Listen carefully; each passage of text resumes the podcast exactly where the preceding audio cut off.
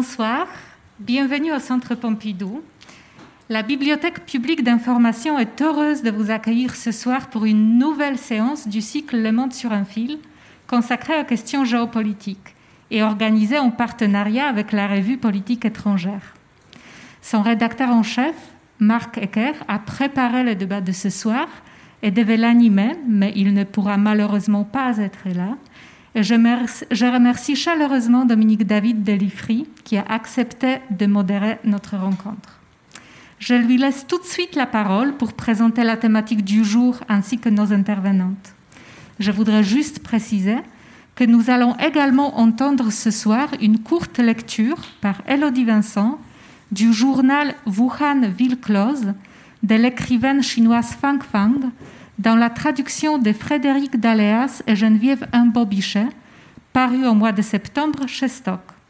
Je vous souhaite une très bonne soirée. Bien, mesdames, messieurs, bonsoir euh, et merci d'être avec nous euh, en ces temps euh, contraires et contrariants. pour changer un peu, nous allons parler donc du Covid ce soir. Le temps de la crise du Covid, vous l'avez certainement remarqué, ça a été un temps plein de discours, de discours d'experts, de discours de politiques éminemment contradictoires les uns et les autres.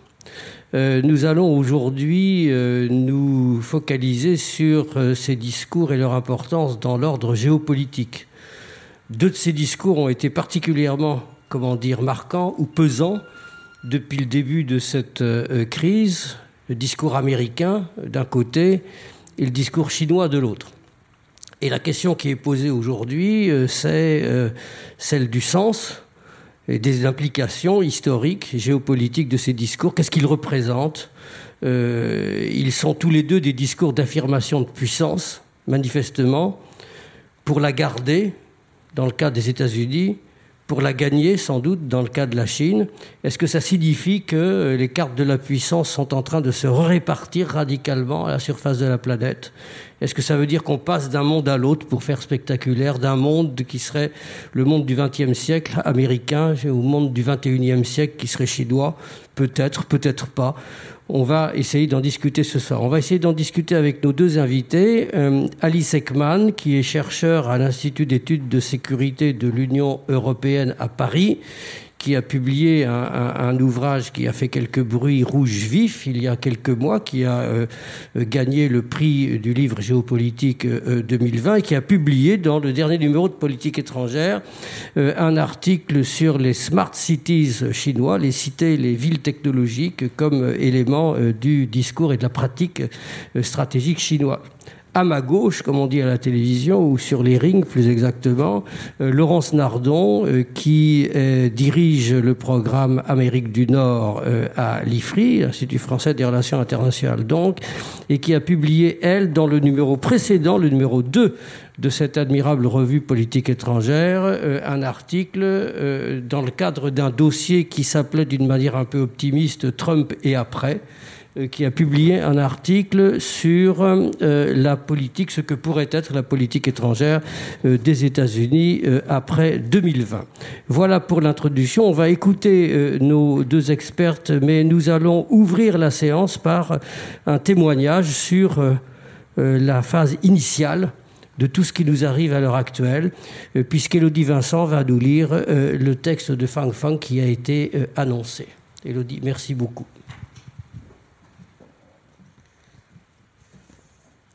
Aujourd'hui, je suis contrariée.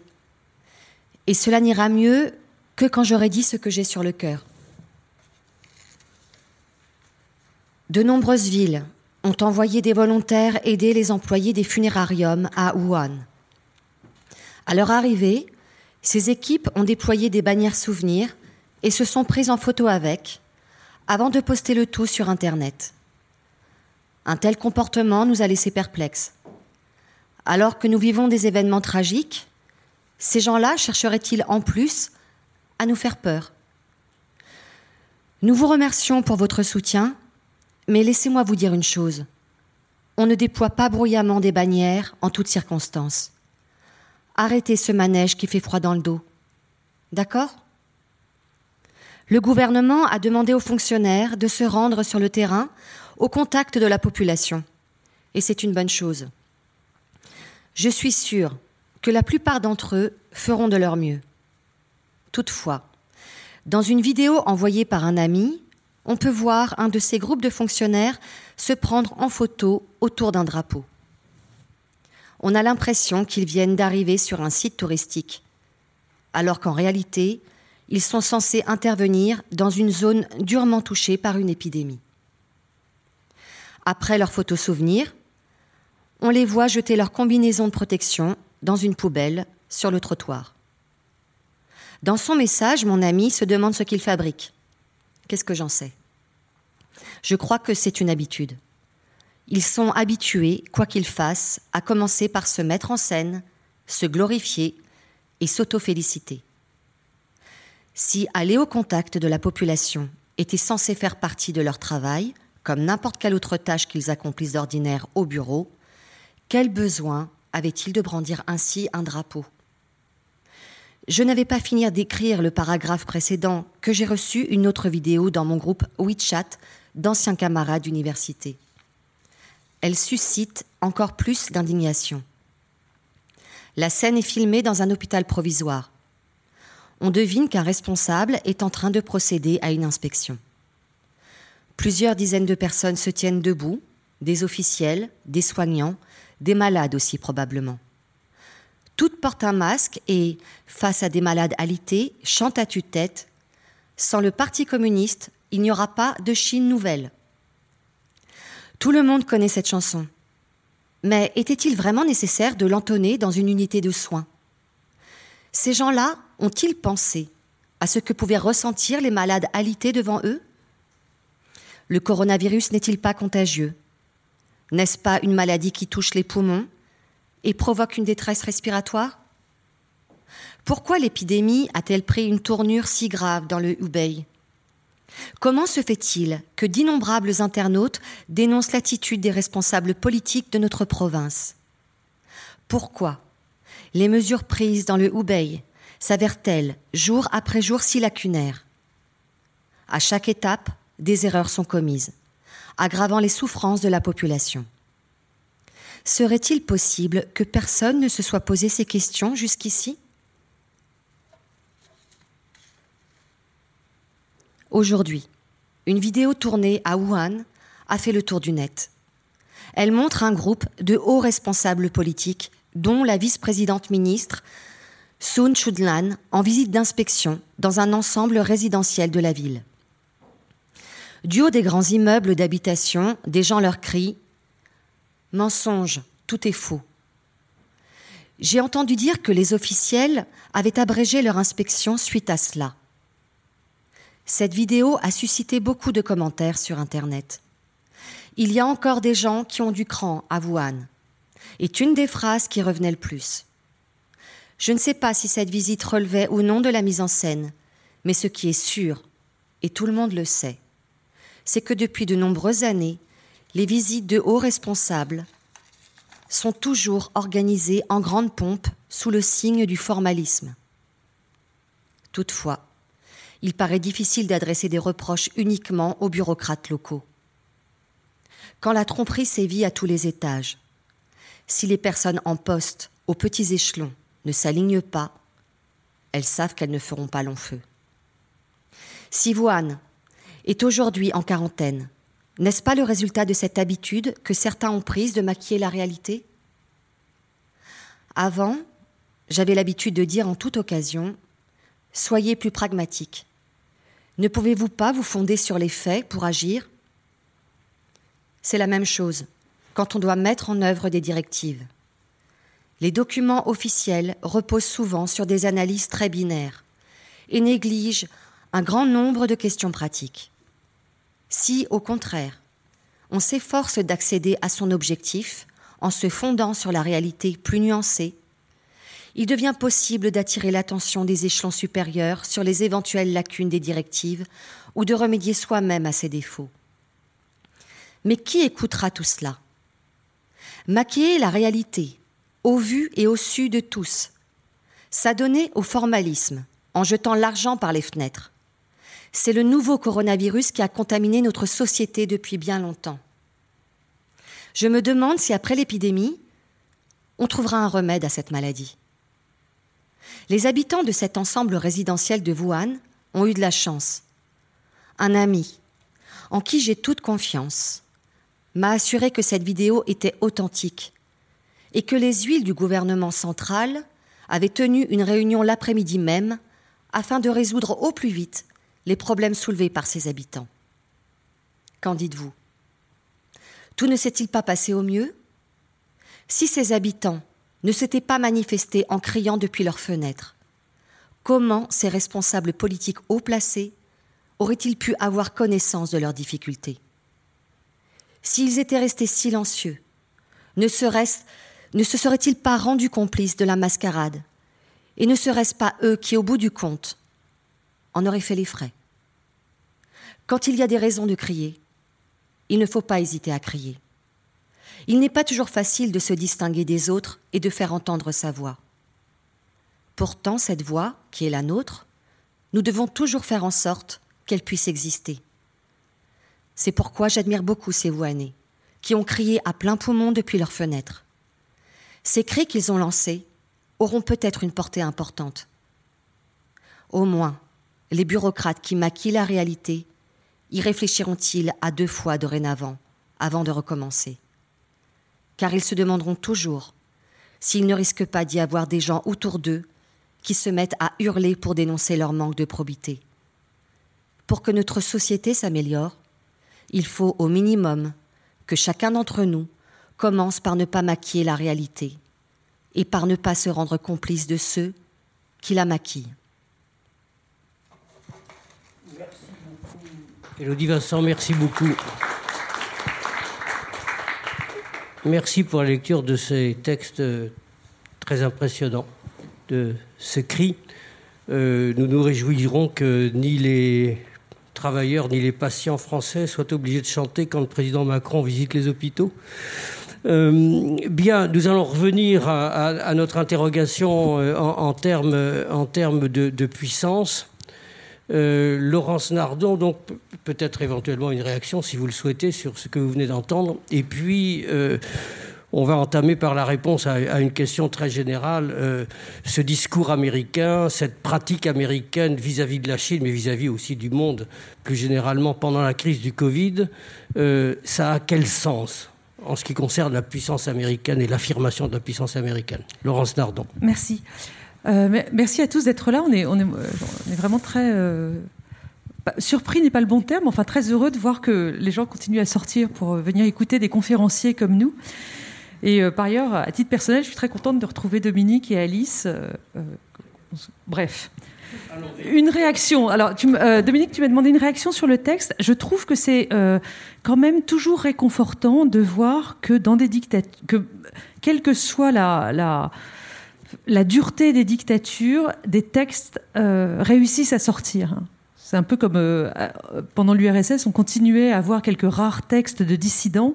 Là, c'est un, nouvel exemple et bon, enfin, même si sur le fond c'est terrible, le, fait qu'on puisse entendre ce texte aujourd'hui à Paris, c'est quand même réconfortant quelque part. Enfin, je, bon, je laisserai euh, Alice réagir. donc, le sujet dont je voudrais vous parler pendant pas plus de dix minutes, c'est effectivement, euh, vu des États-Unis, comment envisager ce mouvement de restructuration des, relations internationales auxquelles on assiste aujourd'hui et qui semble, qui semble se réorganiser autour d'un nouveau duopole qui n'est plus euh, les États-Unis contre l'URSS comme pendant la guerre froide, mais les États-Unis contre la Chine dans un nouveau monde, dans un nouveau 21e siècle où, bien évidemment, on, voit que des États-Unis qui sont fatigués d'être le gendarme du monde, et depuis plusieurs présidences, hein, ça date pas de Trump, ont tendance à s'en retirer. Eh bien, la nature ayant horreur du vide, la, montée en puissance de la Chine permettant cela également, il y, a comme ça, il y aurait comme ça deux puissances qui se croiseraient, une déclinante, une ascendante. C'est une hypothèse. Mais en enfin, donc on va voir, on va la discuter. Mais avant même d'en discuter, je voudrais euh, parler des États-Unis, euh, qui sont ma spécialité. ne parlerai pas de la Chine, euh, et dire à quel point finalement le débat stratégique sur la Chine est ancien aux États-Unis. Il y a un débat stratégique sur ce qu'est la Chine, ce qu'est la puissance chinoise aux États-Unis, je dirais au moins depuis 1949, bien sûr. Dans les années 70, quand les États-Unis ont établi des relations diplomatiques avec la Chine, ce qui était à l'époque euh, pas, pas évident, et puis, on va je voudrais surtout parler des années 90, 1990, où le débat stratégique américain sur la Chine se structure, et ce jusqu'à aujourd'hui, autour de trois questions principales. La première, c'est de savoir si euh, la Chine peut euh, la Chine elle-même ou le système chinois communiste peuvent, pourraient évoluer vers une démocratie, vers se, démocratiser. Est-ce que c'est possible ou est-ce que c'est impossible pour le régime communiste? Il faut envisager un changement de régime. Deuxième, parce qu'il y a des sous-questions en dessous de cette vaste question. L'autre sous-question est de savoir si les puissances libérales étrangères, comme les États-Unis vis-à-vis de la Chine, peuvent faire quelque chose pour hâter ce processus, ou au contraire doivent s'en tenir à l'écart parce que tout ce qu'elles pourraient faire ne, serait que, ne ferait qu'empirer la situation. Et d'ailleurs, aux États-Unis, vous voyez donc des écoles se dessiner sur chacune de ces questions pour apporter des réponses différentes. Je parlerai peut-être de Kissinger tout à l'heure, mais j'avance. La, question numéro, la grande question numéro deux, c'est de savoir, et les États-Unis sont dans le noir complet à cette époque-là, quel est le programme, quel est le projet politique de la Chine pour le monde? Est-ce que la Chine est une puissance uniquement mercantile qui va se développer de manière régionale, ou est-ce qu'au contraire, elle a un projet politique pour le monde? Et quel est-il? Est-ce que c'est un projet néfaste? Est-ce que c'est un projet dont on peut bénéficier, etc. Troisième question, qui est un peu la conclusion des deux précédentes, est-ce qu'un affrontement entre les deux puissances est inéluctable? Ou pas? Alors, ces trois questions, elles agitent le, marigot intellectuel de Washington et puis aussi la côte ouest, parce qu'il y, a pas mal de think tanks. Les think tanks américains sont tous sur la côte est, autour de Washington, New York côte est, pardon, j'ai dit ouest. Mais quand on parle de la Chine, il y en a aussi du côté de Monterrey en Californie, enfin, puisqu'il y a une proximité, enfin, tout est relatif. enfin, la Chine est de l'autre côté du Pacifique, donc il y a aussi des interrogations de ce côté-là. Mais bref, il y a des écoles qui apparaissent et qui répondent, cherchent à répondre, à explorer en tout cas les trois questions telles que je vous les ai euh, données. Ça, c'était dans les années 90, ça s'est poursuivi, mais aujourd'hui, très clairement, on a les réponses au moins aux deux premières questions. La première question, est-ce que la Chine va se démocratiser? Ben, Certainement pas. Je laisserai Alice euh, euh, en dire des choses plus, précises et, plus informées là-dessus. Deuxièmement, le projet politique de la Chine, il semble qu'il est clair, c'est de proposer en tout cas un modèle alternatif à celui des démocraties occidentales. Il s'exprime par le euh, projet des routes de la soie, etc. Bon, la seule question sur laquelle on, Heureusement, j'ai envie de dire, on n'a pas encore de réponse. C'est la troisième sur l'affrontement. Il y a eu un ouvrage qui est paru il y a quelques années aux États-Unis euh, d'un chercheur qui s'appelle Graham Allison, qui s'appelle Le piège de Thucydide. Et cet ouvrage décrit le cauchemar de tous les dirigeants américains aujourd'hui. Il, compare la situation US-Chine aujourd'hui avec la situation de Sparte et Athènes euh, dans l'Antiquité, en disant que, bah voilà, quand une puissance décline et qu'une autre croît, il y a très naturellement un affrontement armé entre les puissances, elles se font la guerre. Il y a, un contre-exemple qui est le passage de flambeau entre la Grande-Bretagne et les États-Unis euh, au tournant du XXe siècle, mais enfin ça, il passe dessus. Et ce livre est quand même assez angoissant euh, dans la thèse qu'il promeut. On verra si on est encore là euh, dans quelques années ce qui se passe. Mais en tout cas, voilà l'état du débat sur ce que les États-Unis pensent de la Chine. Alors aujourd'hui, encore quelques mots pour conclure ou Ok, d'accord. Euh, qu'est-ce que ça dessine dans euh, Qu'est-ce que ça dessine dans le, microcosme politique euh, aux États-Unis? Ça dessine aujourd'hui une hostilité bipartisane très claire vis-à-vis de la Chine. Ça a commencé avant Trump, hein, parce que quand Obama et Hillary Clinton, qui était sa secrétaire d'État, avaient développer et négocier ce très vaste traité de libre-échange qui s'appelait le TPP, le Trans-Pacific Partnership, avec 11 autres États de l'Amérique du Nord et du Sud, de l'Océanie et de l'Asie. Donc c'était 12 États en tout, sauf la Chine, qui s'étaient mis d'accord pour négocier un grand, grand traité de libre-échange qui en fait visait à, à contenir ou à enserrer la Chine de l'extérieur parce qu'elle n'avait pas négocié ce traité.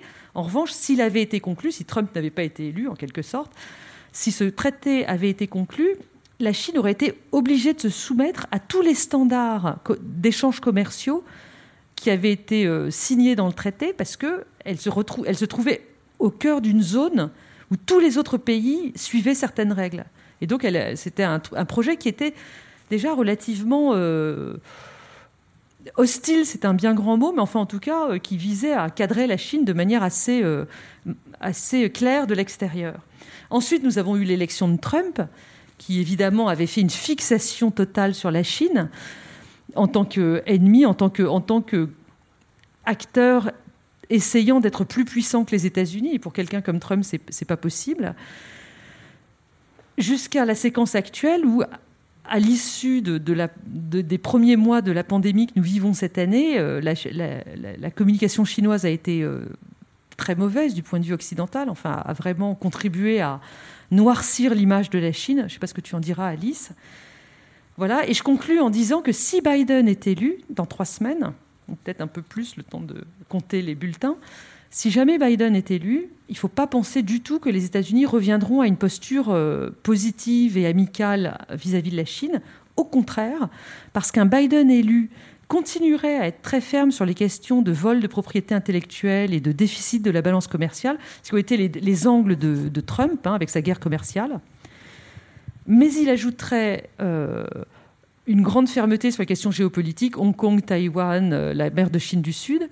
Et troisième point, une administration Biden serait également extrêmement ferme, ce que n'a pas été l'administration Trump, sur les questions de respect des droits de l'homme parce que Trump s'en fiche, c'est pas là-dessus qu'il euh, veut être actif, mais Biden le serait. Donc on entendrait beaucoup parler des Ouïghours et des autres questions difficiles. Merci. Euh, merci Laurent. Je vais passer la parole tout de suite à, Alice, mais en, vous écoutant, il y a une question euh, un peu, un peu déviante par rapport à notre débat qui s'imposait à moi. pourquoi est-ce qu'on a eu l'illusion ou le rêve d'une démocratisation chinoise? Euh, je n'ai pas le souvenir, étant un vieux monsieur et, ayant pourtant vécu cette période, qu'on eût rêvé euh, très souvent d'une démocratisation soviétique, par exemple. Pourquoi est-ce que ça nous a pris sur la Chine? Excuse-moi. Oui, Je réponds maintenant Oui, juste. De manière courte en, plus. Parce qu'en fait, on a fait un parallèle. Enfin, dans les années 90, il était question euh, de faire rentrer la Chine dans l'Organisation mondiale du commerce, qui s'appelait pas encore comme ça à l'époque. Mais enfin, la Chine y est entrée en 2001. Et le débat aux États-Unis, et ça, je te remercie de cette question, euh, faisait le parallèle entre une possible démocratisation de la Chine par le biais de son entrée dans le système commercial international. Donc la Chine allait être entrée dans le, système commercial et donc les classes moyennes chinoises allaient prospérer et donc elles allaient réclamer des libertés politiques et donc la Chine allait se démocratiser.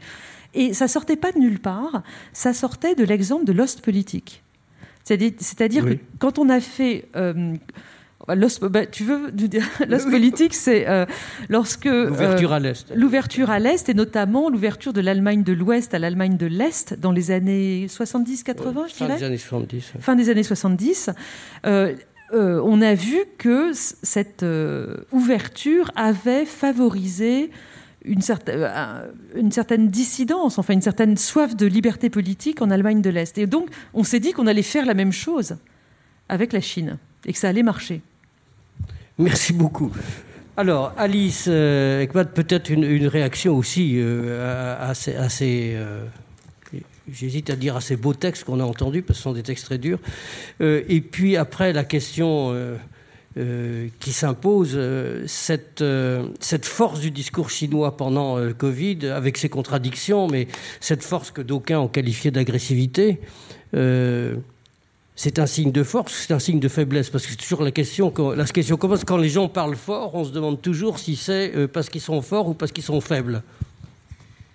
C'est ça, Dominique. Eh ben, merci de m'avoir invité. C'est la première fois que je fais une conférence avec un masque. Alors, c'est une expérience particulière, mais jusqu'à présent, ça se passe bien. Et merci, Laurence, d'avoir fait les transitions avec la Chine. Alors, peut-être quelques éléments de contexte sur euh, Fang Fang, euh, le texte qui vient d'être euh, lu. alors, je l'ai lu en entier. C'est un texte finalement assez nuancé, hein, contrairement aux deux, deux extraits qui, qui viennent d'être lus, qui sont aussi intéressants en soi. Euh, c'est une, écrivain de, de, Wuhan de 66 ans. Elle parle autant, en fait, c'est un carnet de bord. Elle parle autant de son chien qui a 16 ans, qui est vieillissant, que de sa fille. Elle vit seule, elle reçoit sa fille. Enfin, c'est le quotidien d'une personne à Wuhan dans cette situation extrême, avec euh, ses drames, puisqu'elle perd des amis, etc. Euh, bon, donc il y a une dimension humaine très forte. Moi, d'un point de vue de l'analyse politique, c'est un texte qui m'a intéressé à deux égards. La première chose, c'est qu'elle décrit de manière quand même assez factuelle euh, l'omniprésence du parti, y compris des comités de quartier. Parfois même dans des termes élogieux. Elle dit qu'heureusement qu'ils sont là, qu'ils sont extrêmement efficaces, mais ça, ça rappelle quand même le fonctionnement euh, voilà, du système politique chinois avec l'omniprésence euh, euh, du parti à tous les échelons, le secrétaire du parti euh, dans l'hôpital, dans, certains, dans tous les hôpitaux de Wuhan, la propagande, etc. Et ça, c'est intéressant. On le connaît, nous, d'un point de vue d'analyse politique, mais c'est intéressant de le voir au quotidien dans la vie des, des Wuhanais. Ça, c'est le, premier point. Le deuxième point, moi, qui m'a intéressé, c'est le, finalement l'histoire de ce texte. C'est-à-dire qu'elle a commencé à publier, donc c'est des pages de, blog, on pourrait dire, enfin des pages sur les réseaux sociaux, sur son, le réseau social Weibo. Et progressivement, euh, donc au fur et à mesure de la publication, une certaine marge de liberté existait. Ensuite, son compte a été fermé en février, hein, par les autorités. Ensuite, il a été toléré dans une certaine mesure, mais il a fait face à un très grand nombre de critiques et de réactions de ce qu'elle appelle euh, le groupe ultranationaliste en Chine.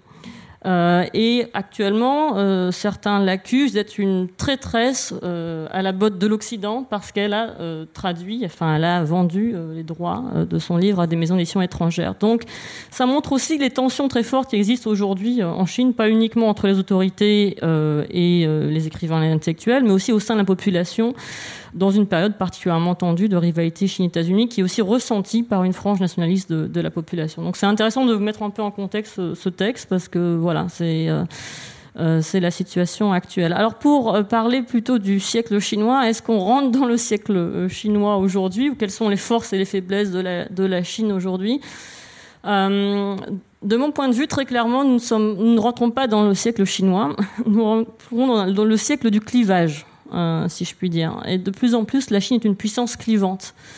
Euh, vous l'avez vu, euh, la communication dont a parlé Laurence autour du virus a énervé un nombre significatif de pays, notamment en Europe, de diplomatie européenne, notamment toute la communication qui a entouré donc justement la gestion de crise chinoise, qui aurait été plus efficace que d'autres systèmes politiques, et aussi en jouant sur le contraste euh, de, l'inefficacité présumée de certains autres pays, euh, y compris la France, cela n'a pas euh, du tout joué en faveur de la Chine et ça a eu un effet contre-productif dans un, certain nombre de pays.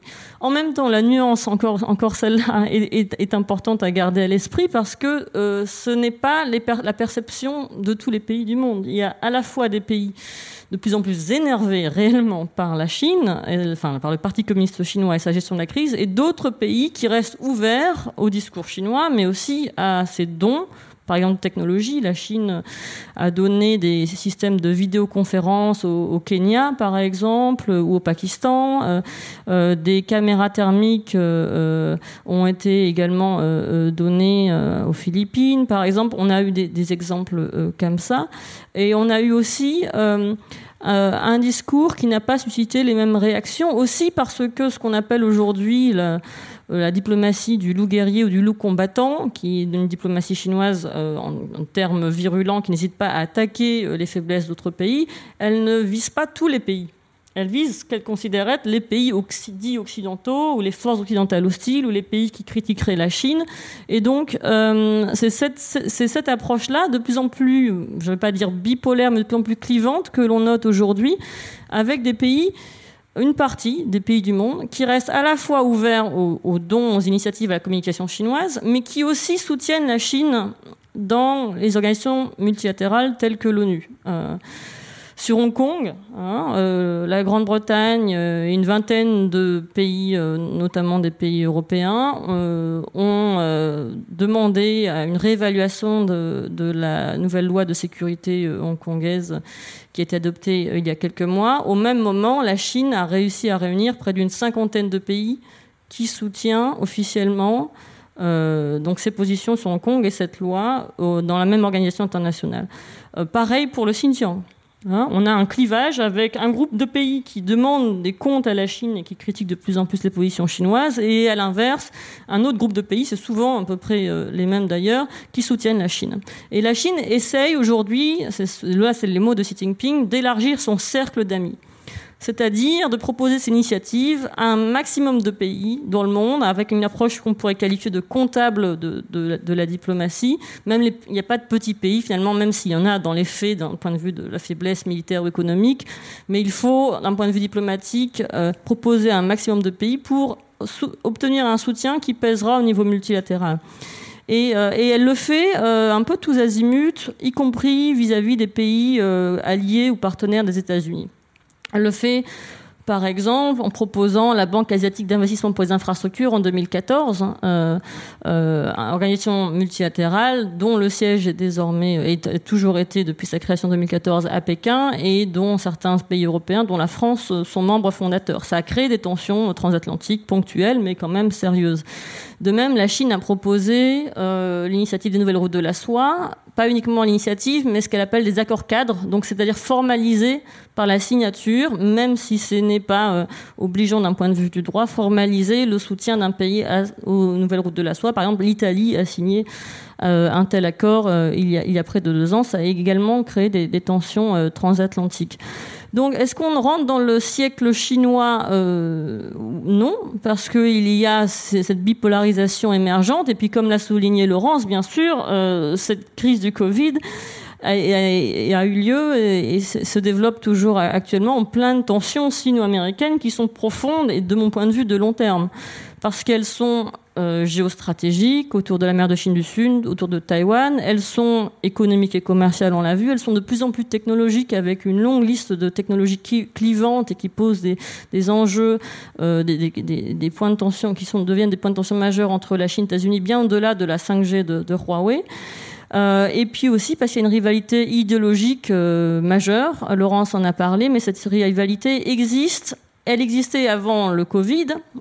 à l'occasion du Covid, Xi Jinping a cherché à montrer que son système politique et sa gestion de la crise étaient plus efficaces que celles de d'autres pays, notamment démocratiques. Mais cette rivalité existait déjà en 2013.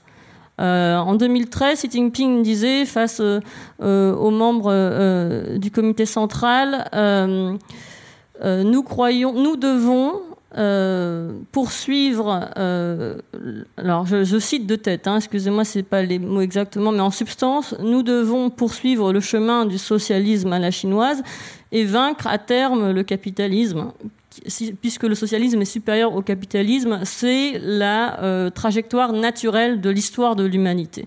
Ça, c'est la dernière phrase, je la cite de tête, hein, elle est juste. Mais pour vous dire que la rivalité idéologique était déjà marquée avant l'élection de Donald Trump.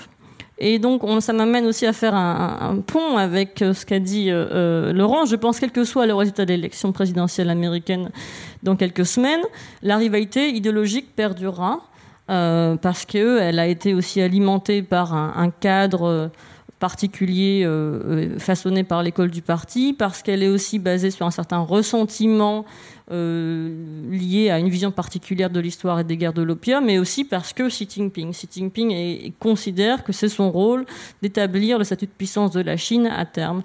Donc, euh, moi, je pense que la compétition est ouverte, que le clivage se creuse euh, et sera là pour encore longtemps. Euh, parce que réellement la, réception et la perception de l'ascension de la Chine est vraiment très hétérogène. Et aujourd'hui, euh, je me retiendrai bien de parier sur le résultat de cette compétition actuellement en cours. Merci Alice. Une, petite question pour ouvrir aussi le débat euh, à propos de la Chine. parmi les dimensions de la impressionnante de la puissance chinoise. Vous avez, signalé la euh, vous avez signalé la technologie, vous avez beaucoup travaillé là-dessus, en particulier euh, dans le cadre de ce dernier papier sur les smart cities euh, chinoises. on est très impressionné dans le débat public généraliste par la 5G chinoise, etc., et cette formidable puissance technologique que semble déployer la Chine.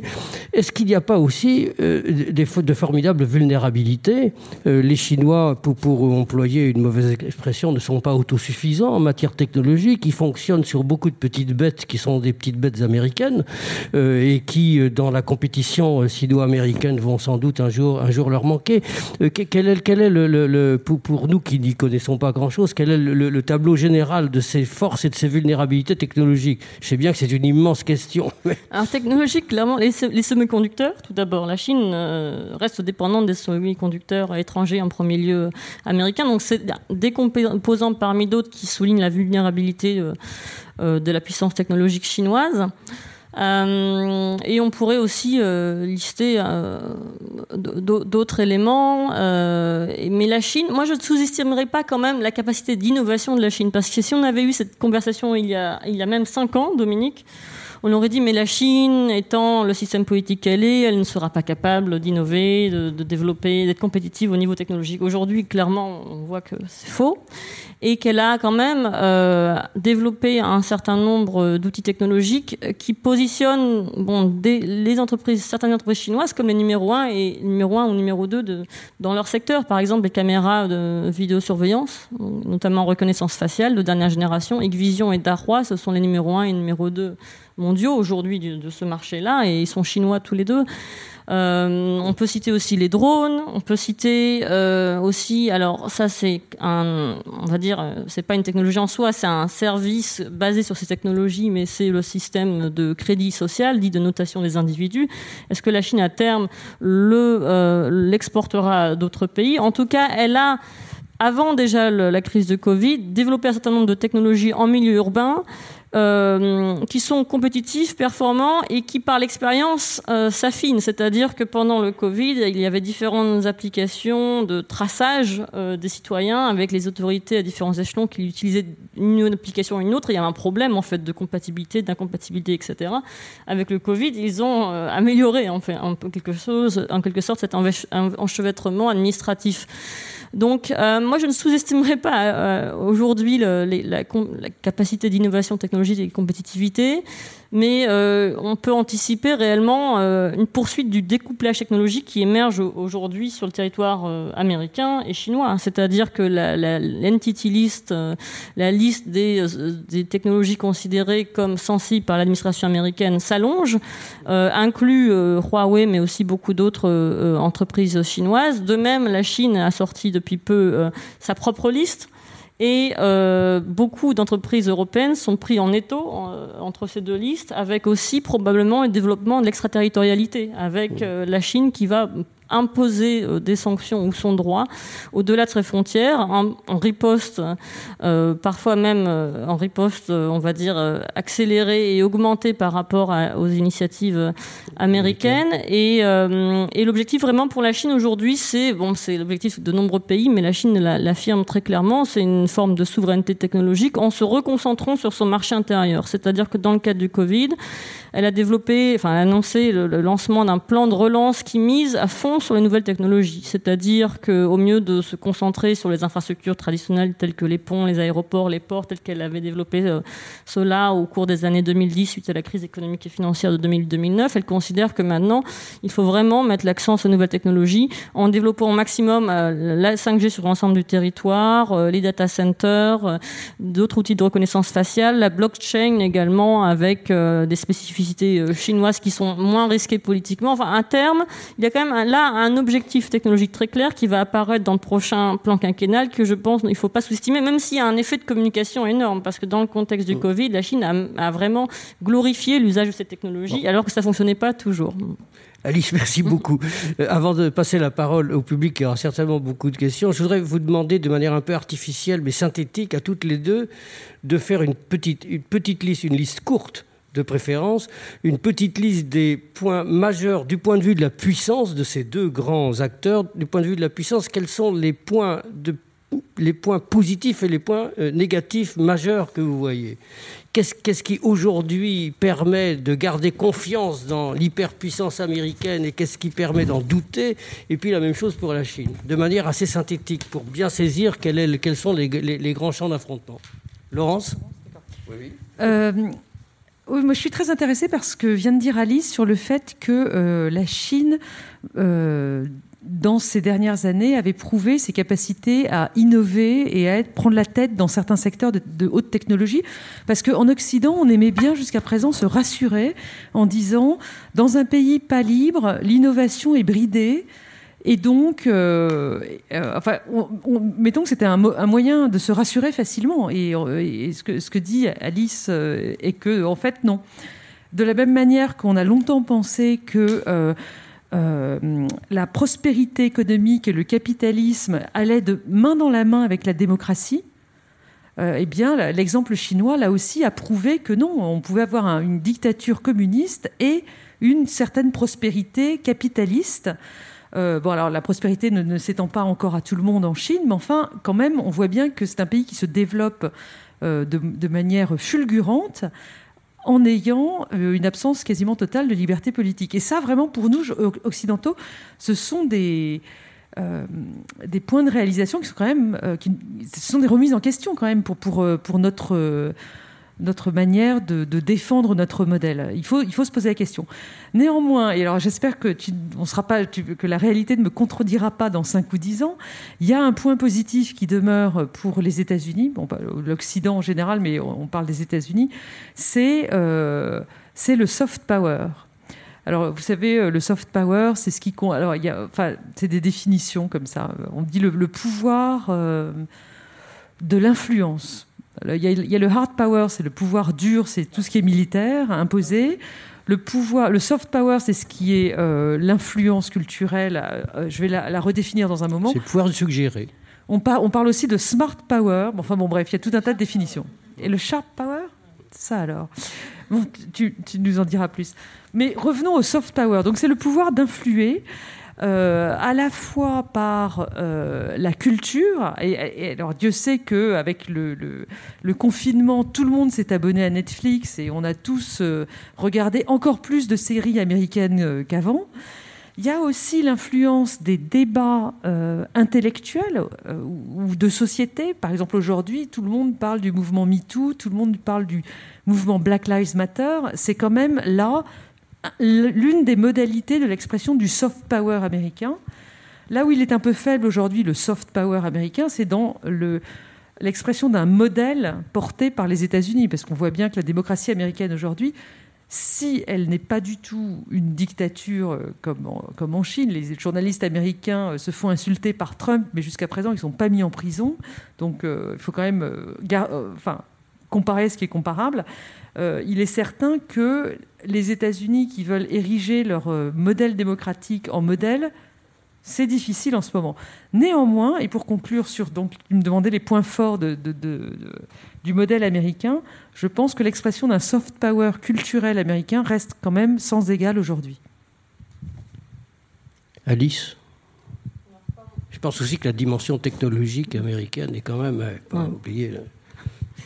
Je vais commencer par les faiblesses, puisqu'on a parlé des forces, euh, y compris technologiques de la Chine. Alors, de manière synthétique, vous m'avez demandé, Dominique. Alors, bien sûr, le ralentissement de la croissance économique, qui est structurel, structurel mais aussi accéléré par, le Covid, qui reste, bon, on, tout est relatif, bien sûr, mais même relativement au sein de la population chinoise, une génération qui a été habituée à une croissance à deux chiffres, qui aujourd'hui fait face, euh, pour longtemps, à un ralentissement au moment où le système de sécurité sociale n'est pas encore euh, pleinement développé et donc le poids est lourd sur les enfants uniques qui ont grandi, qui doivent assurer euh, les pensions de retraite, les compléments de leurs parents, l'éducation, les frais d'éducation de leurs enfants, etc. Donc ça, c'est quand même, en tout cas, le ralentissement ressenti par la population de la croissance. Euh, ensuite, euh, alors j'alterne macro et micro. Hein. Au niveau macro, euh, la sécurité alimentaire euh, est une faiblesse en Chine. Aujourd'hui, en tout cas, la, la, crise, notamment du Covid, a révélé quand même euh, une certaine inquiétude au niveau du pouvoir chinois qui a été relayée à la FAO sur la dépendance de la Chine vis-à-vis -vis de certaines importations euh, de produits agricoles. Et ça, c'est intéressant à, souligner dans, dans, le contexte actuel. Alors, bien sûr, c'est pris en compte par le pouvoir chinois et c'est pas une urgence ultime, mais c'est une faiblesse quand même. Par exemple, le soja importé du Brésil, etc. Ensuite, euh, l'évolution de la situation au Xinjiang, point d'interrogation majeur. Alors on peut regarder le, sujet sous un point de vue euh, des droits de l'homme, mais aussi tout simplement la sécurité. Est-ce qu'il faudra s'attendre à un retour de bâton euh, de cette population vis-à-vis du gouvernement chinois, alors que donc un, grand nombre, plus d'un million, sont donc dans des candidats de rééducation? Enfin voilà, quelle est l'efficacité de cette politique? Au Xinjiang à terme. Alors si on continue, là c'est au niveau micro intra-parti, on note clairement une peur des cadres du parti face au vaste mouvement de recadrage politique et idéologique régulier depuis 2013. Hein. Euh, là, Xi Jinping a lancé euh, une nouvelle vague de, de purge en juillet, touchant euh, les organes de sécurité et de justice, mais c'était également le cas enfin, vis-à-vis d'autres institutions un an auparavant, etc. Vraiment, aujourd'hui, le recadrage est très fort au sein du parti à tel point que oui, un ressentiment euh, existe, une peur. Alors, c'est deux choses. La peur mène à une certaine forme d'immobilisme et à l'absence d'initiative euh, d'une partie euh, des cadres du parti. Euh, et le ressentiment aujourd'hui ne s'exprime pas compte tenu de cette peur et du recadrage euh, et de la surveillance à la fois humaine et technologique. Euh, mais c'est pour cela, je pense par peur d'une expression de, critique ou de ressentiment, que Xi Jinping continue à mener très régulièrement donc ces campagnes de recadrage. Est-ce que ce, rythme est durable, tenable pour, pour le parti à terme? Euh, on pourrait lister beaucoup de choses. Hein. Euh, alors, tout est relatif encore une fois, mais peut-être une forme de paranoïa vis-à-vis des forces dites euh, occidentales hostiles. C'est-à-dire voir un peu le monde comme finalement un complot dominé par l'Occident qui s'immiscerait dans toutes les affaires, y compris de souveraineté ou de, de, réunification de la Chine. Là, je parle de Hong Kong et Taïwan, avec une perception des enjeux régionaux et internationaux qui est dominé par ce prisme euh, de l'ingérence euh, euh, de l'Occident au sens large et qui peut être une faiblesse dans l'analyse aussi au sein du parti, à mon avis. En tout cas, bon, ça c'est ça c'est vraiment l'analyse micro-politique intra-parti.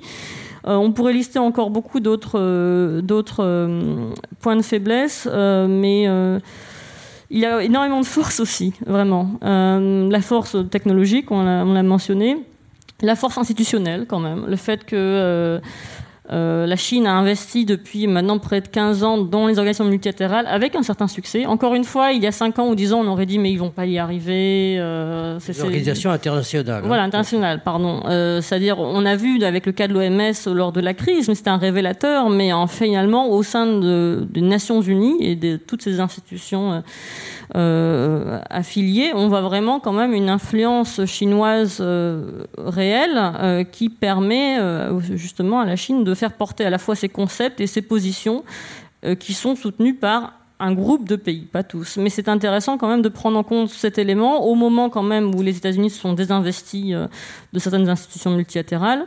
Euh, je ne dirais pas que la Chine a investi parce que Trump a désinvesti. Hein, c'est pas ça. Hein. La Chine a bien investi, bien avant l'élection de Donald Trump au pouvoir et continuera à le faire malgré les critiques et euh, euh, on va dire la, vigilance accrue de certains pays, y compris européens, face à cet activisme diplomatique chinois dans les organisations multilatérales.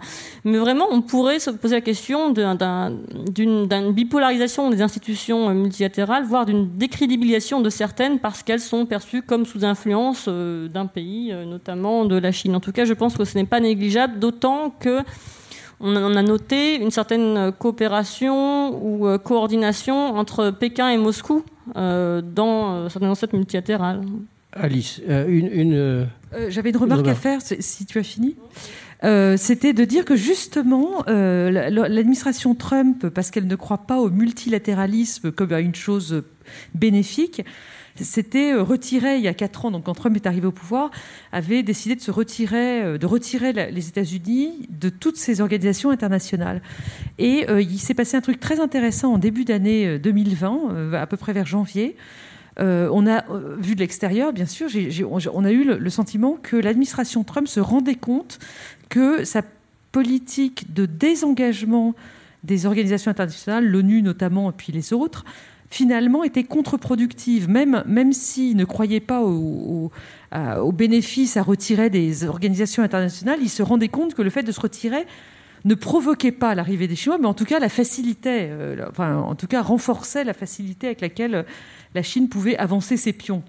Et on voit donc depuis janvier, par exemple, la nomination d'un diplomate américain en, euh, dans un poste qui a été créé nouvellement et qui, est un poste euh, dédié à euh, l'entrave des avancées chinoises à l'ONU.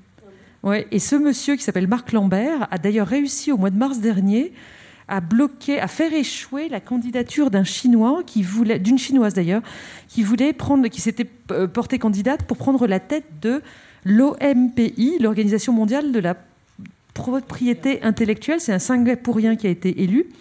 Donc euh, le gars a réussi. je ne sais pas s'il était tout seul, mais enfin, en tout cas, euh, il a réussi euh, ce qu'il souhaitait faire. De même, les, les États-Unis ont présenté des candidats pour des postes dans des endroits où ils étaient invisibles depuis trois ans, et même au-delà de l'ONU, parce qu'ils proposent quelqu'un à l'OCDE, ils proposent quelqu'un aussi à la Banque interaméricaine de développement, enfin dans tout un tas d'instances et donc il y a une sorte de retour. Alors ça ne veut pas dire que l'administration Trump s'est mise à croire au multilatéralisme, c'est juste que... Si, non, non, je, t'interromps, excuse-moi, mais euh, euh, l'élection de Joe Biden ne changerait pas grand-chose dans la diplomatie américaine, mais changerait quand même cet investissement dans le multilatéralisme. Est-ce qu'on peut, par exemple, imaginer que les Américains réinvestissent l'OMC parce que euh, l'OMC, l'Organisation mondiale du commerce, est totalement bloquée à l'heure actuelle par des tas de, pour des tas d'arguments, mais en particulier parce que les Américains bloquent la nomination des juges, des juges à l'Organisation de règlement des différends, c'est-à-dire que là, ils empêchent l'organisation de fonctionner est-ce que euh, ça pourrait changer quelque chose? Oui, oui, absolument. Alors, dans ça, le ça intéresse la Chine directement. Dans le programme de Biden, il y a bien marqué noir sur blanc que euh, il son administration ferait un, retournement à 180 degrés sur cette question de, multilatéralisme, parce que lui croit au multilatéralisme. Et donc, il reviendrait euh, sur... Par exemple, entre autres exemples, il, Biden dit qu'il s'il est élu, les États-Unis reviendront dans l'accord de Paris dès le premier jour. Donc euh, voilà. Et sur l'OMC, oui, bien évidemment, il, il, débloquerait le système. Et alors, mais c'est ce que je disais tout à l'heure sur la Chine, c'est pareil sur le libre échange. C'est-à-dire qu'une administration Biden, c'est pas complètement un retour à l'administration Obama. Euh, on dit parfois que ce serait une troisième administration Obama, un, mandat de Biden. En fait, ce serait pas complètement vrai parce que Biden l'a dit, il n'y aura pas de retour en arrière sur euh, le commerce. Biden, euh, de même que sur la Chine, il sera lui aussi beaucoup plus critique que les présidents avant Trump. Il sera aussi beaucoup plus strict sur les questions de protection des classes moyennes américaines en lien avec le libre-échange. si vous voulez, la période du libre-échange heureux, est terminé aux États-Unis. On n'est plus dans ce cycle-là. Et même si Biden est élu, il voudra euh, protéger les, American workers, la classe ouvrière américaine, si je peux employer ce terme euh, vieillot. Euh, voilà, donc est-ce que ça répond à ta question? Oui, ça répond parfaitement à ma question. Est-ce que on, peut maintenant demander, mesdames, messieurs, si tout cela vous... voilà, il y, a déjà une main qui se lève par là-bas.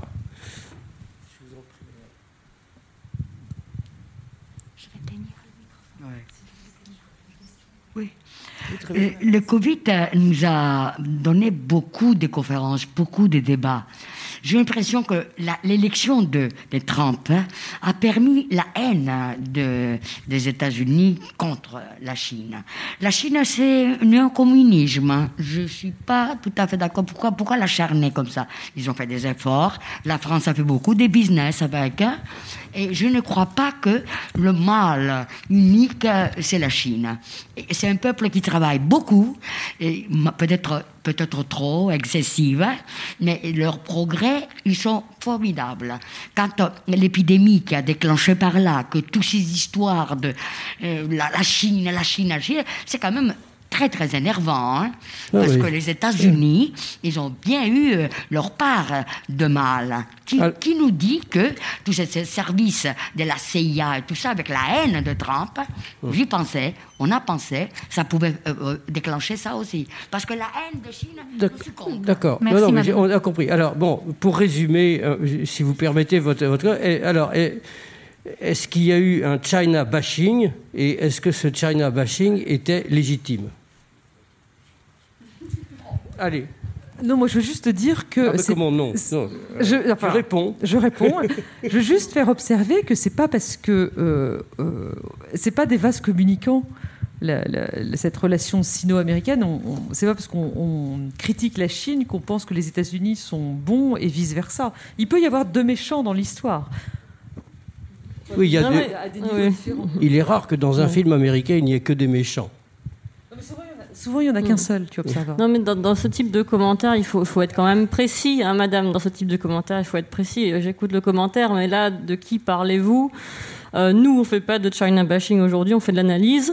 Euh, ce, qui est, ce, qui ce qui est réel, non, laissez-moi finir. Ce qui est réel, c'est qu'il y a une joute euh, verbale au niveau diplomatique et au niveau officiel. Ça, c'est réel, hein, entre, entre Washington et Pékin, et c'est très virulent, c'est très dur, c'est très agressif. Euh, des, deux, côtés. Euh, vous vous souvenez que donc, le représentant du ministère des Affaires étrangères chinois a accusé les États-Unis d'être à l'origine du virus, a accusé les États-Unis d'avoir euh, militairement inoculé le virus sur le territoire chinois. Donc on est en fait dans une rivalité très forte aujourd'hui. Hein. Donc si vous voulez, l'état des discussions peut être aussi refléter un contexte qui est parfois assimilé à celui de la guerre froide. À mon avis, nous ne sommes pas dans un contexte de guerre froide. Mais euh, c'est sérieux ce qui se passe actuellement. C'est une rivalité entre deux puissances qui ne voient les choses, de manière très très différente, surtout.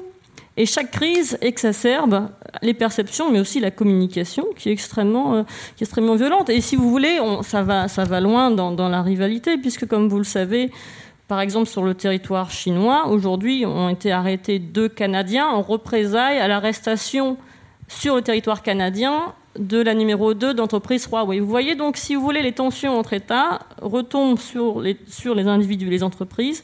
Et à mon avis, nous sommes qu'au début de cette rivalité extrêmement dure, violente et de long terme. Et, ceci dit, pour ajouter une petite notion, moi qui ne suis, euh, qui suis les relations internationales par profession, mais qui ne suis ni un spécialiste de la Chine ni un spécialiste des États-Unis, j'ai personnellement été assez surpris du, niveau de décibel de cette, euh, de cette opposition pendant la crise. C'est-à-dire que je pensais qu'il y aurait une traduction de l'opposition des puissances, naturellement, hein, et que ça serait instrumentalisé. Mais j'ai été surpris du, du, du, passage des deux côtés euh, à, un niveau de décibel euh, extrêmement lourd. Et effectivement, c'est une instrumentalisation. C'est une instrumentalisation d'une crise des deux côtés euh, au profit, une fois encore, d'une bataille de puissance, tout simplement. Hein. Alors, euh, monsieur là-haut, voilà, on repasse du côté droit, s'il vous plaît, du côté droit par rapport à la présidence, hein, comme à l'Assemblée nationale. Oui, merci beaucoup. Euh, oui, ma question sera pour Madame Ekman. Euh, tout à l'heure, Madame Narbon a parlé de nos, vieux fantasmes de voir euh, la Chine se démocratiser avec l'arrivée du capitalisme et du développement d'une classe moyenne. Est-ce que parallèlement, ça pourrait être peut-être, euh, pas une récession, mais la réduction de la croissance et l'insatisfaction, si elle devait advenir un moment des classes moyennes, et la peur des cadres du parti, qui pourrait mener à des réactions de contestation plus virulentes de la part des classes moyennes qui pendant longtemps, été assez satisfaites par l'évolution de leur situation. Ah, c'est intéressant. Alors, euh, la croissance ayant échoué à démocratiser, est-ce que la décroissance peut démocratiser? Ah oui, je vous caricature, excusez-moi. Non, c'est une, question euh, réfléchie. Alors, j'ai pas de réponse euh, immédiate et catégorique, puisqu'on fait l'analyse, mais c'est vrai que l'hypothèse de la démocratisation par l'émergence d'une classe moyenne a souvent été posée et on, on, comparait aussi euh, différentes classes moyennes de différents pays. Il faut bien se souvenir de l'histoire de la classe moyenne chinoise. C'est une classe moyenne qui a émergé grâce au parti. Souvent, la classe moyenne chinoise, euh, même la classe moyenne chinoise actuelle, a des liens avec le parti. Soit ce sont une génération issue de fonctionnaires euh, du cadre du parti, soit même sont membres du parti. Enfin, voilà, c'est quand même une classe moyenne politiquement intégrée. Euh, qui a bénéficié euh, de cette intégration politique sur le plan économique et individuel. Donc, voilà, le cas de la classe moyenne chinoise, on ne peut pas généraliser sur le phénomène de la classe moyenne chinoise, force de démocratisation dans tous les pays, en tout cas dans le cas de la Chine.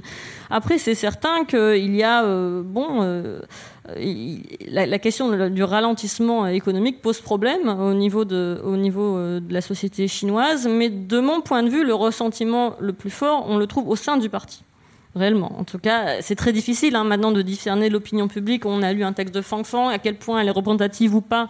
L'opinion publique chinoise, c'est très difficile, puisque, comme vous le savez, la censure continue à exister, y compris sur Internet. Donc, on a peu, on a toujours la une visibilité restreinte. Au niveau du parti, on sent quand même la peur. On, le sent, euh, c'est évident. Euh, mais il y a aussi le renforcement de la surveillance mutuelle au sein du parti au niveau individuel, hein, euh, avec des séances de critique et d'autocritique euh, entre camarades, au sein des unités de travail. Et à cette surveillance humaine s'ajoute la surveillance technologique. Donc en fait, il y a le, parti est quand même bénéficie d'un réseau de surveillance très dense et assez intelligent d'un point de vue de son architecture. Donc dans ce contexte-là, une voix pour qu'une voix démocratique s'élève, je pense que c'est techniquement finalement assez, euh, assez compliqué. Enfin, j'ai du mal, à, vous voyez, à, à, me représenter comment pratiquement, techniquement, cela peut émerger. Je ne dis, enfin voilà, après, là, on dit sur des questions. Euh, comment ça pourrait prendre collectivement Voilà, comment ça pourrait prendre collectivement à partir du moment où, euh, où le, la, surveillance existe à tous les échelons de la société aujourd'hui? Oui, peut-être pas démocratique, mais d'un d'un renversement du régime ou d'un changement de régime. Une contestation. Voilà, une prise de pouvoir par des élites au sein du parti, une mise à l'écart, euh, on va dire, de l'équipe, euh, de la famille euh, de Xi Jinping. Est-ce que ça, ce serait envisageable un changement de leadership, en fait? Bon, alors le prochain congrès euh, du parti en 2022 marquera les 10 ans de Xi Jinping au pouvoir. En 2018, il a amendé la constitution permettant de lever la fin du mandat présidentiel. Donc on ne sait pas combien de temps il souhaite rester euh, au pouvoir. Euh, il a quand même, par ses mouvements de recadrage, nommé des proches à la tête d'institutions, euh, les institutions les plus influentes, y compris les institutions euh, de sécurité et responsables de la surveillance. Bon, et certainement, il y aura encore plus de mouvements de recadrage à, l'approche du, du, 20e congrès, comme il en arrive à l'approche de chaque congrès. Euh, encore une fois, voilà, le ressentiment existe. Je pense que la peur existe aussi, mais à quel point euh, physiquement, et matériellement, c'est possible. Moi, aujourd'hui, je ne vois pas vraiment euh, concrètement comment ça se fait. Mais personne n'a une vue complète du fonctionnement interne du parti. Comme vous le savez, c'est une institution qui reste très opaque. Hein. Merci, monsieur. Bonsoir, j'avais une question pour, euh, pour Laurence Nardon. Euh, J'écoutais ce que vous disiez sur euh, la fin du multilatéralisme sur lequel émerge aussi la Chine. on voit que les États-Unis se désengagent petit à petit du monde, que les Européens ne sont pas forcément très unis. Le Brexit est là aussi pour le montrer.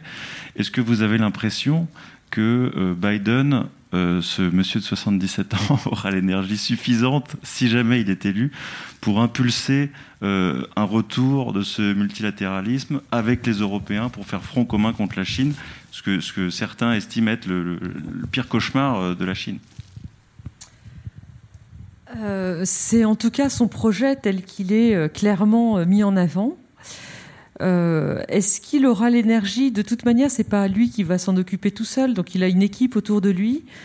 D'ailleurs, un truc qui pose euh, beaucoup de questions parce que, euh, comme là, je fais un peu de politique intérieure américaine sur le, programme des démocrates là pour 2020 pour les élections qui sont déjà en cours aujourd'hui euh, par, par, correspondance.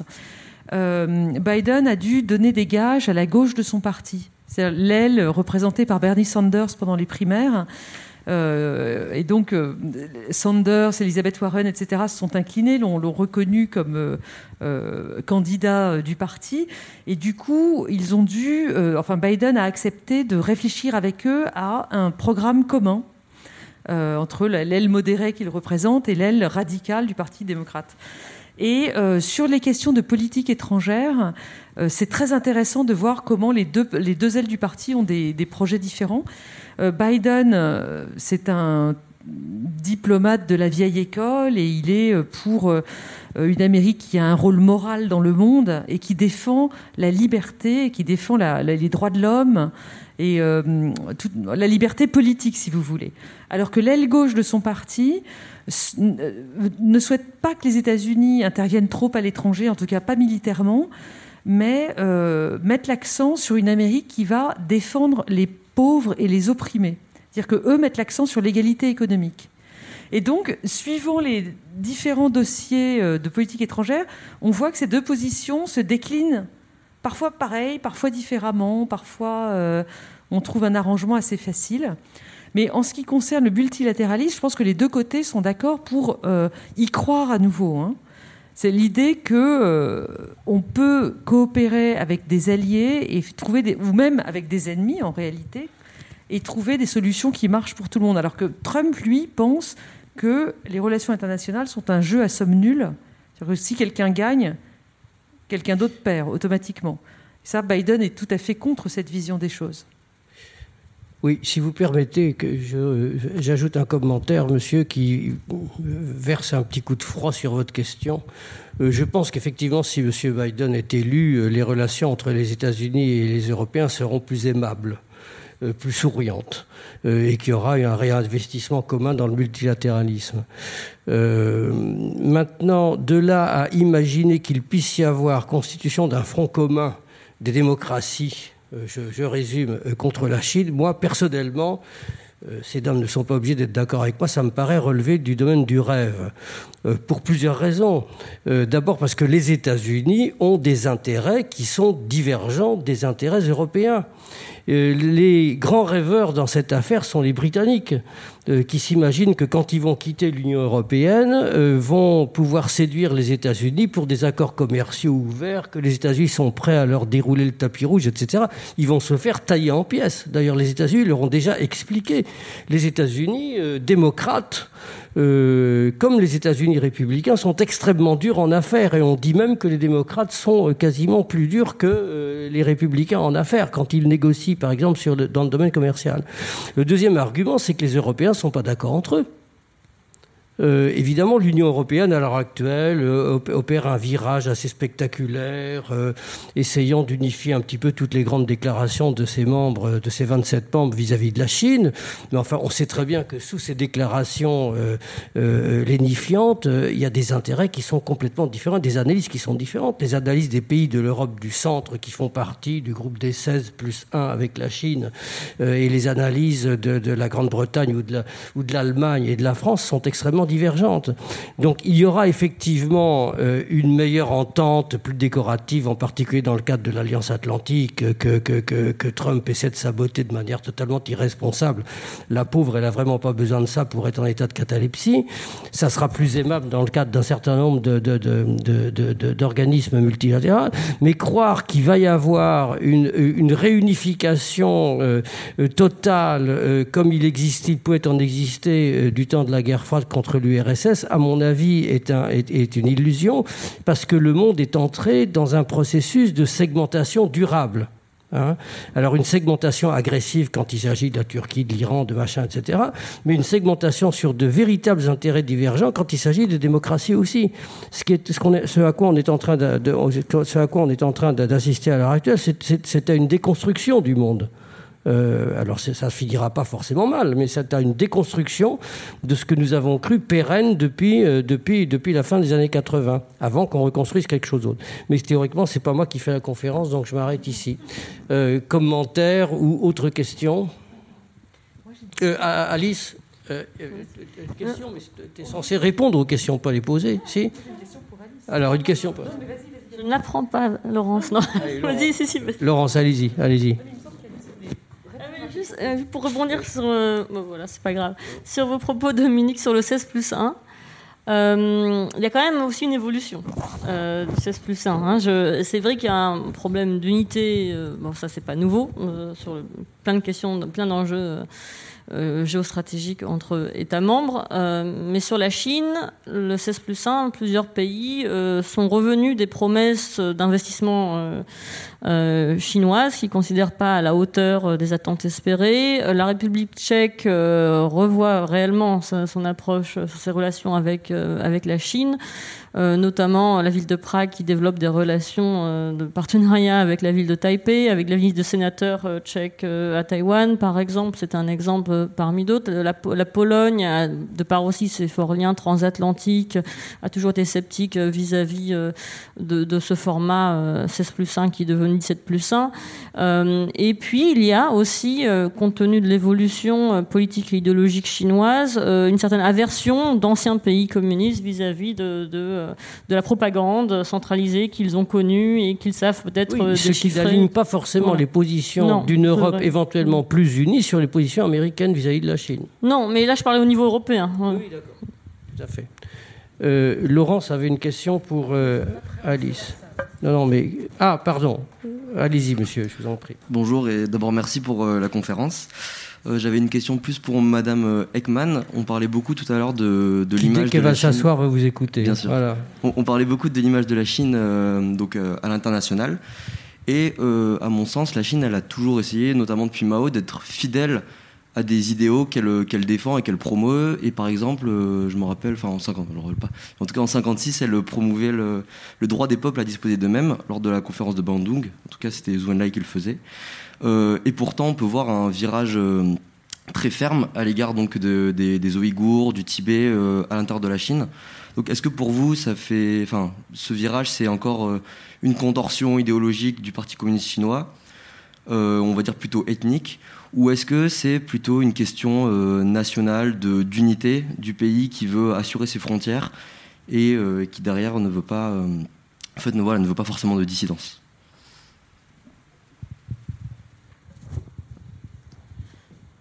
C'est les deux, en fait. Euh, alors, euh, c'est amusant parce que, enfin, je sais pas si on peut parler de, choses amusantes sur ces sujets-là, mais Xi Jinping a fêté l'anniversaire de la conférence de Bandung en s'y rendant et en euh, prononçant un discours qui finalement faisait écho à celui que, que vous savez citer. Et comme vous le savez, la Chine développe ce qu'elle appelle euh, une, diplomatie sud-sud, c'est-à-dire qu'elle elle essaye de renforcer au maximum euh, ses relations avec euh, les pays d'Afrique subsaharienne, d'Asie du Sud-Est, de manière générale les pays dits en développement.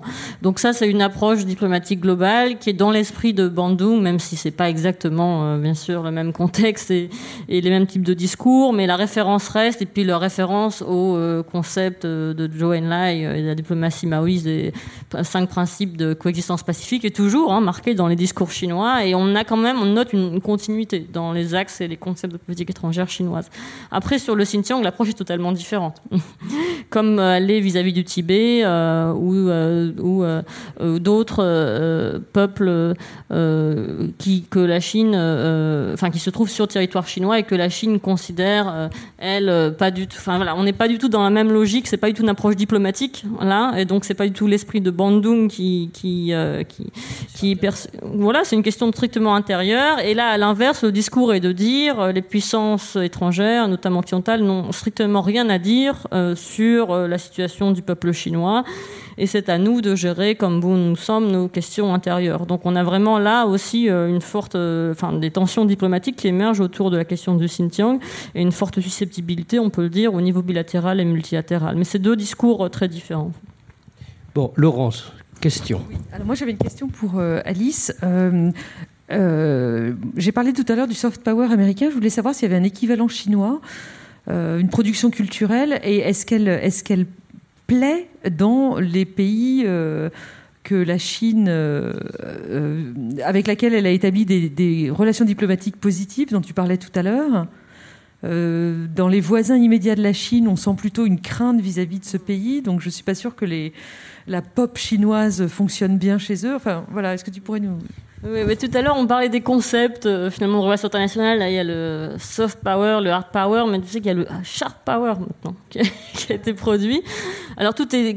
Pourquoi je parle de ce concept? C'est pas pour faire voilà, un débat théorique euh, à 20h15, c'est euh, parce que la question est de dire est-ce que si cette communication est ultra centralisée, euh, géré par des pays autoritaires comme la Chine ou par exemple comme d'autres pays comme la Russie. Est-ce qu'on peut encore parler de soft power? Est-ce que c'est vraiment du soft power? Parce qu'en général, le soft power, c'est l'État qui subventionne et qui soutient, qui guide des acteurs qui finalement font aussi leur propre soupe, leurs propres produits de, dans un cadre qui est de manière autonome. voilà de manière autonome.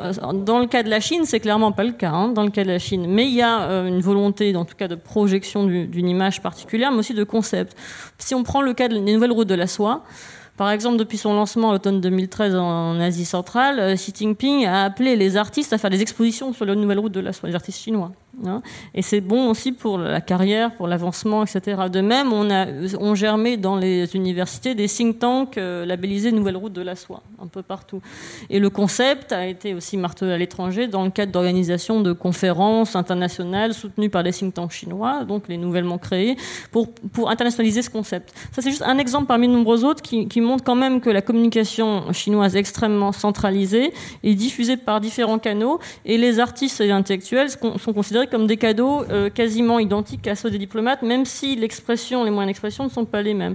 Et donc la Chine aujourd'hui dispose de nombreux canaux de, diffusion. Euh, à ce mentionner s'ajoutent bien sûr les médias euh, chinois qui se sont développés notamment en Afrique subsaharienne et d'autres pays qui diffusent en langue locale.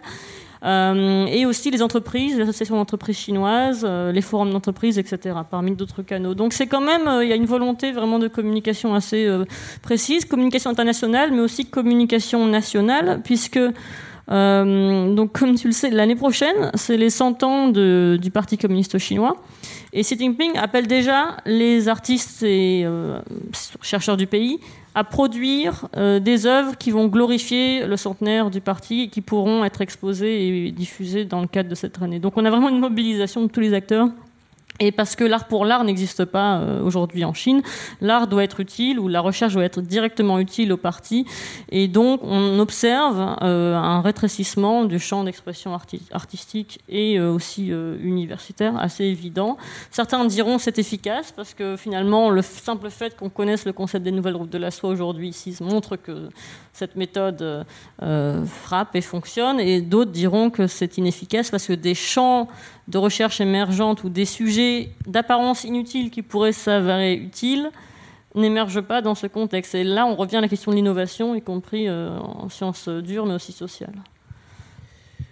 Euh, moi, je vais vous poser une question à, toutes les deux. Euh, s'il n'y en a pas d'autres, ça pourra d'ailleurs être un début de conclusion.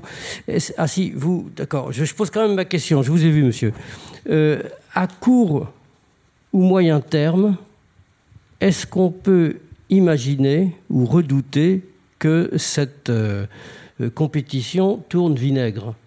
Euh, c'est-à-dire qu'elle euh, se saisisse des, bien au-delà du soft power, des moyens du hard power, c'est-à-dire qu'elle tourne l'affrontement militaire pas forcément un affrontement militaire apocalyptique. Naturellement, tout le monde sait qu'on ne montera pas à l'apocalypse en raison des armes nucléaires, mais qu'il euh, pourrait y avoir des affrontements euh, limités, euh, moins limités, etc. à propos de quoi, bien entendu, tout le monde pense à Taïwan, et, jusqu'où chacun de ces acteurs serait-il prêt à investir dans des défis, cette fois durs, des défis militaires? Bon, si vous voulez poser votre question, elles vont réfléchir à la mienne. Ok, ça marche, merci.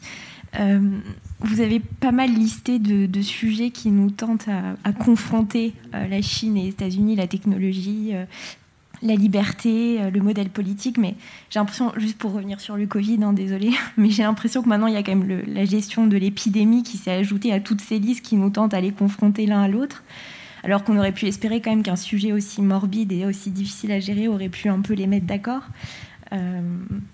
Ce qu'on voit aux États-Unis, euh, euh, Trump qui est déjà reparti en campagne, euh, qui, attend à minimiser l'importance de l'épidémie, vous n'avez pas avoir peur. Como qui repasse derrière, si, si, il faut en avoir peur. De l'autre côté, aujourd'hui, on, va à Singapour, on est dans un hôtel en quarantaine avec passage de la police trois fois par jour. À Hong Kong, on a des bracelets électroniques. Est-ce que c'est pas un peu dangereux quand même que la gestion de la crise sanitaire soit devenue un élément de plus utilisé de manière politique pour un peu euh, confronter les deux modèles encore plus alors, l'instrumentalisation de la crise pour, euh, dans le cadre de cette compétition. Et puis, deuxième question, est-ce que ça peut vraiment déraper? Mais d'abord, l'instrumentalisation de la crise. Bah, c'est sûr que la gestion de, cette épidémie est devenue, euh, en tout cas côté chinois, un, un outil de propagande. Côté américain, elle n'est pas devenue quoi que ce soit, mais, c'est plutôt en creux qu'on lit les choses. C'est-à-dire que pour Trump, c'est quand même. Euh, non, mais justement, enfin, ce qui est intéressant dans la gestion de, l'épidémie par l'administration Trump, c'est que justement, il n'y en a pas. C'est-à-dire qu'on imagine qu'une qu'une administration euh, Obama ou même Bush, enfin qu'une autre, avec un autre président, les États-Unis auraient certainement pris la tête d'une sorte de gestion internationale de la crise, enfin bon, euh, internationale pour les pays qui veulent, mais ils auraient notamment euh, certainement cherché à coordonner... Au moins en termes d'image. À coordonner la, les, recherches sur le vaccin, à coordonner les fermetures de frontières qui se sont faites euh, un peu n'importe comment. ça aurait sans doute donné le même résultat. Les frontières auraient été fermées, mais il y aurait eu une sorte de processus de, de d'échanges en amont avant qu'on annonce les fermetures. Enfin, les États-Unis auraient pris la tête d'une sorte de gestion internationale des choses, un peu comme ils l'avaient fait pour Ebola euh, dans les années 2010-2015, euh, euh, je ne sais plus l'année exacte. Et donc, c'est quelque chose qui manque là pour le monde. Et ça, c'est vraiment bien la marque de la gestion, enfin, du nationalisme de repli que Trump a opéré dans son pays. Je réponds à l'autre question sur. Bah, c'est vraiment très difficile de savoir ça, mais ce qui est certain, c'est que sur la question de les États-Unis et la Chine vont-ils vers un affrontement, il y a une littérature euh, extrêmement importante là-dessus aux États-Unis.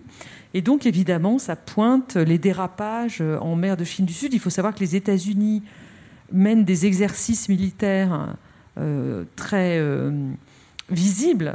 Ils montent le drapeau, ils font des ronds dans l'eau et un peu plus. Donc on peut toujours imaginer un accident, ça c'est évident. Euh, autour des îlots que la Chine a, bétonnés pour, agrandir sa zone euh, maritime, euh, autour de Taïwan, autour de Hong Kong, évidemment, ça, ça, peut, ça peut déraper, mais quelquefois, et ça c'est une expression de Dominique David que j'aime beaucoup, parfois on est déçu en bien. C'est-à-dire que ça veut dire qu'en fait, ça, le pire ne se produit pas. C'est l'expression suisse. Ah oui Alice. Euh, bah, les, choses dérapent déjà à la frontière sino-indienne. il y a quand même eu une confrontation qui a fait plusieurs dizaines de morts. Euh, ce n'est pas rien. Ça faisait plus, de quatre décennies que ce n'est pas arrivé. Les, relations entre la Chine et l'Inde aujourd'hui sont vraiment euh, très tendues. Et je pense qu'elles vont rester parce qu'elles étaient, déjà, étaient déjà avant cet incident frontalier euh, autour des nouvelles routes de la soie, puisqu'une partie des nouvelles routes de la soie passe dans un territoire euh, contesté du Pakistan, contesté par l'Inde. Et donc l'Inde n'a jamais accepté ce, ce, projet chinois qui va continuer à se développer bon gré mal gré. Euh, et à cela s'ajoute le différent frontalier. quand on échange avec des, chercheurs indiens, là, on voit vraiment que le, ton s'est durci vis-à-vis de, la Chine. Donc ça, c'est une relation euh, à suivre avec des escalades euh, potentielles encore autour de la frontière.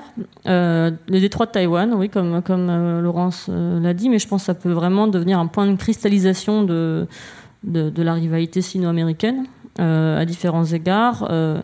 Tsai Ing-wen a été réélue, la présidente euh, taïwanaise euh, du parti DPP. Euh, Trump, enfin les relations entre Taipei et Washington se sont renforcées au cours des quatre dernières années.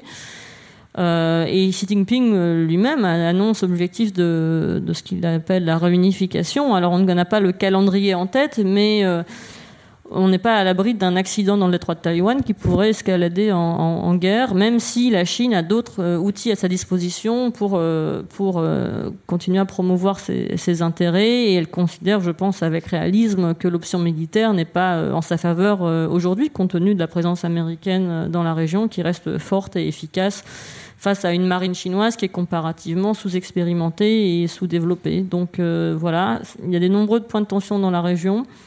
Euh, et la situation à Hong Kong, la dynamique est bien différente de celle à, Taïwan, mais la situation à Hong Kong, à mon avis, va rester euh, très complexe, très tendue, avec une population qui se mobilisera euh, par vagues. Et, et, je pense que Pékin ne sera pas prêt à céder sur la nouvelle loi de sécurité ou d'autres lois qui seront mises en place à terme, même si cela contribue à la perte d'attractivité de la place économique et financière de Hong Kong. Euh, il y a un prix économique à payer, mais comme l'objectif est politique, euh, je pense que Pékin est prêt à payer ce prix. Et alors on va finir sur l'instrumentalisation de la gestion du Covid, la question de la lame qui était posée tout à l'heure. Oui, alors on reboucle sur notre sujet. oui, bouclons sur le sujet. Euh, voilà, moi, moi je porte pas là de jugement, est-ce bien ou pas bien? la situation fait, la rivalité entre Washington et Pékin est telle qu'à mon avis, chaque événement international va mener à une guerre de communication et une guerre des récits euh, intenses qui, euh, qui parfois euh, nous, nous, amène à une forme de confusion sur euh, la réalité des faits, la façon de gérer cette crise, etc. Mais en, en, temps de crise comme en temps de, de, succès ou de remontée. C'est-à-dire que là, par exemple, on a une communication très forte autour de, de, la crise du Covid, mais on va probablement avoir aussi une communication très forte côté chinois sur la capacité du parti à se relever face à cette crise et on va voir vraiment une glorification des chiffres de la croissance économique euh, euh, à terme pour les sortants de, la création du Parti communiste chinois. On va voir réellement, voilà, on n'est pas prêt de, enfin, la, campagne de, communication et de propagande qui entoure cette crise n'est pas prêt de, s'arrêter et c'est un continuum qui va vraiment qui va se prolonger lors des crises ou lors d'événements internationaux, euh, divers, mais aussi qui se, euh, qui se projettent. C'est-à-dire, la Chine aujourd'hui, par exemple, propose des programmes de formation à destination de, de hauts fonctionnaires de pays en développement qui euh, euh, positionne la Chine comme un exemple à suivre. C'est-à-dire que euh, des fonctionnaires chinois enseignent, forment des fonctionnaires de pays en développement au système politique et économique chinois en expliquant que telle façon de gérer cette crise ou telle façon de, de former ou de structurer une ville est, est plus efficace que celle d'autres pays, notamment des pays européens ou américains. Donc on a vraiment à la fois euh, des joutes verbales entre Pékin et Washington, mais aussi euh, l'incorporation de pays tiers euh, qui, achètent ou pas ce discours. et c'est très difficile de, faire un état des lieux de, la porosité, de l'attractivité de ce discours, mais globalement, ce qu'on note quand même aujourd'hui, c'est une forte hétérogénéité dans les perceptions et les réceptions.